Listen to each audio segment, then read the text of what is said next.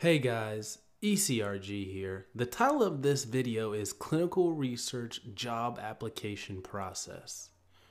But really, the title should be What Can Be Expected from the Clinical Research Job Application Process. Stay tuned.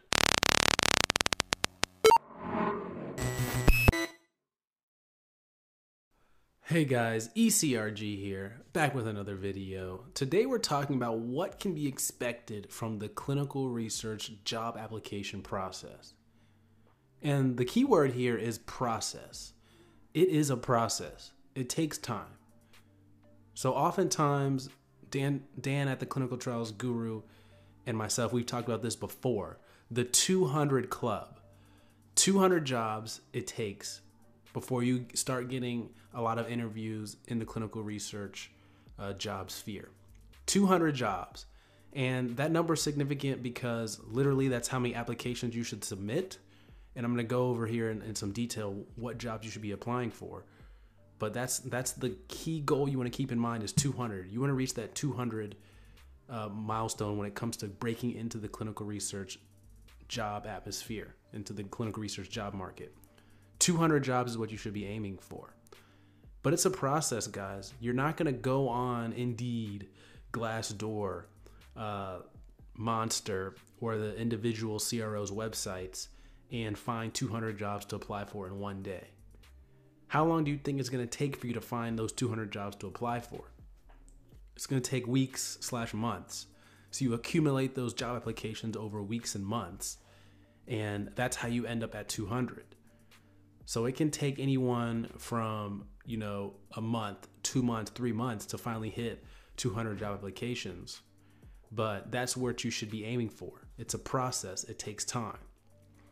Now, before I delve in that a little bit deeper, I want to talk to those people looking to break into the clinical research industry and let you guys know that we have a resume review program where if you think your resume is a little shaky, you would like some help, you'd like someone who's an expert in the field to review your resume and give you some pointers and some tips on what can be improved about it, email us at eliteclinicalgroup at gmail.com or you can call me directly at 910 502 3932. You can call or text me there and we can begin the discussion.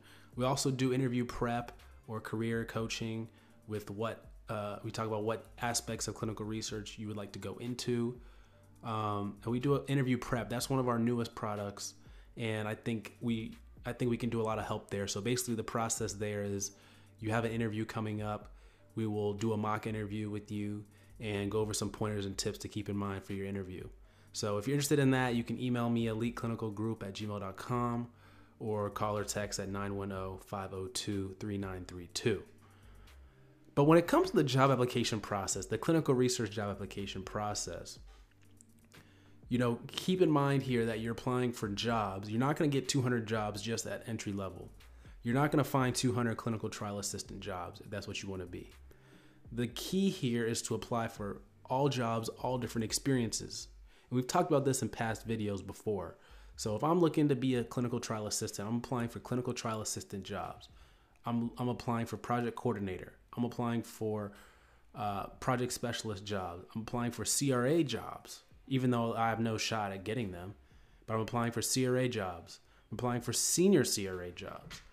I'm applying for all these jobs. And the reason for that is you want the recruiter to call you back and you can tell him your story and what you're trying to do. You're trying to get someone on the phone because a lot of the times they're going to say, you know what? You're not qualified for this senior CRA position, but you're qualified for this other position we have here or we've got this contract coming up, this contract position, this three to six month long contract position coming up that you'd be a great fit for. So that's really the reasoning for applying for many different jobs in the clinical research space, even though you're not necessarily qualified for them. It's because you never know what that relationship with that recruiter can really lead to. So that's what I recommend.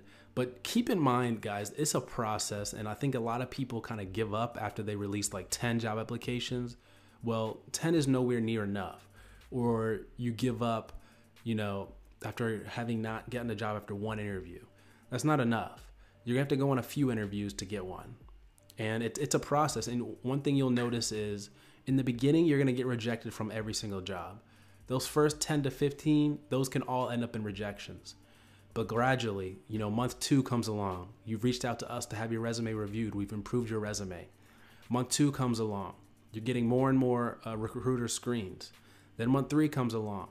You're getting recruiter screens, plus you're talking to hiring managers, maybe even on the phone. You know, month three and a half, month four, now you're finally getting the ability to, you know, go and interview in person for these jobs. And some people it takes less, sometimes it takes longer than that. Especially if you're already in a field, it's hard for you to take all this time to interview and talk to recruiters and stuff.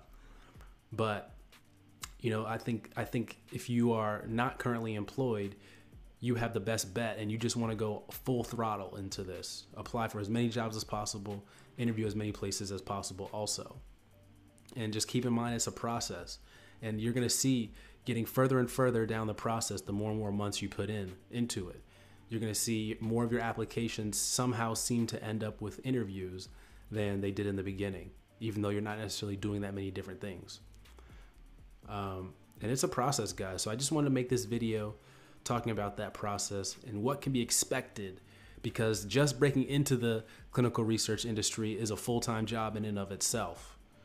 And you know, the grind doesn't stop once you get in either. You want to make sure that you keep your skills updated, you that you are keep progressing, that you keep learning so that you're constantly marketable in an increasingly complex clinical research environment. All right, guys. Hope this video shed some light on the clinical research job application process and what you can expect from the job application process. Now, if you have any questions, like I said before, you can email me eliteclinicalgroup at gmail.com.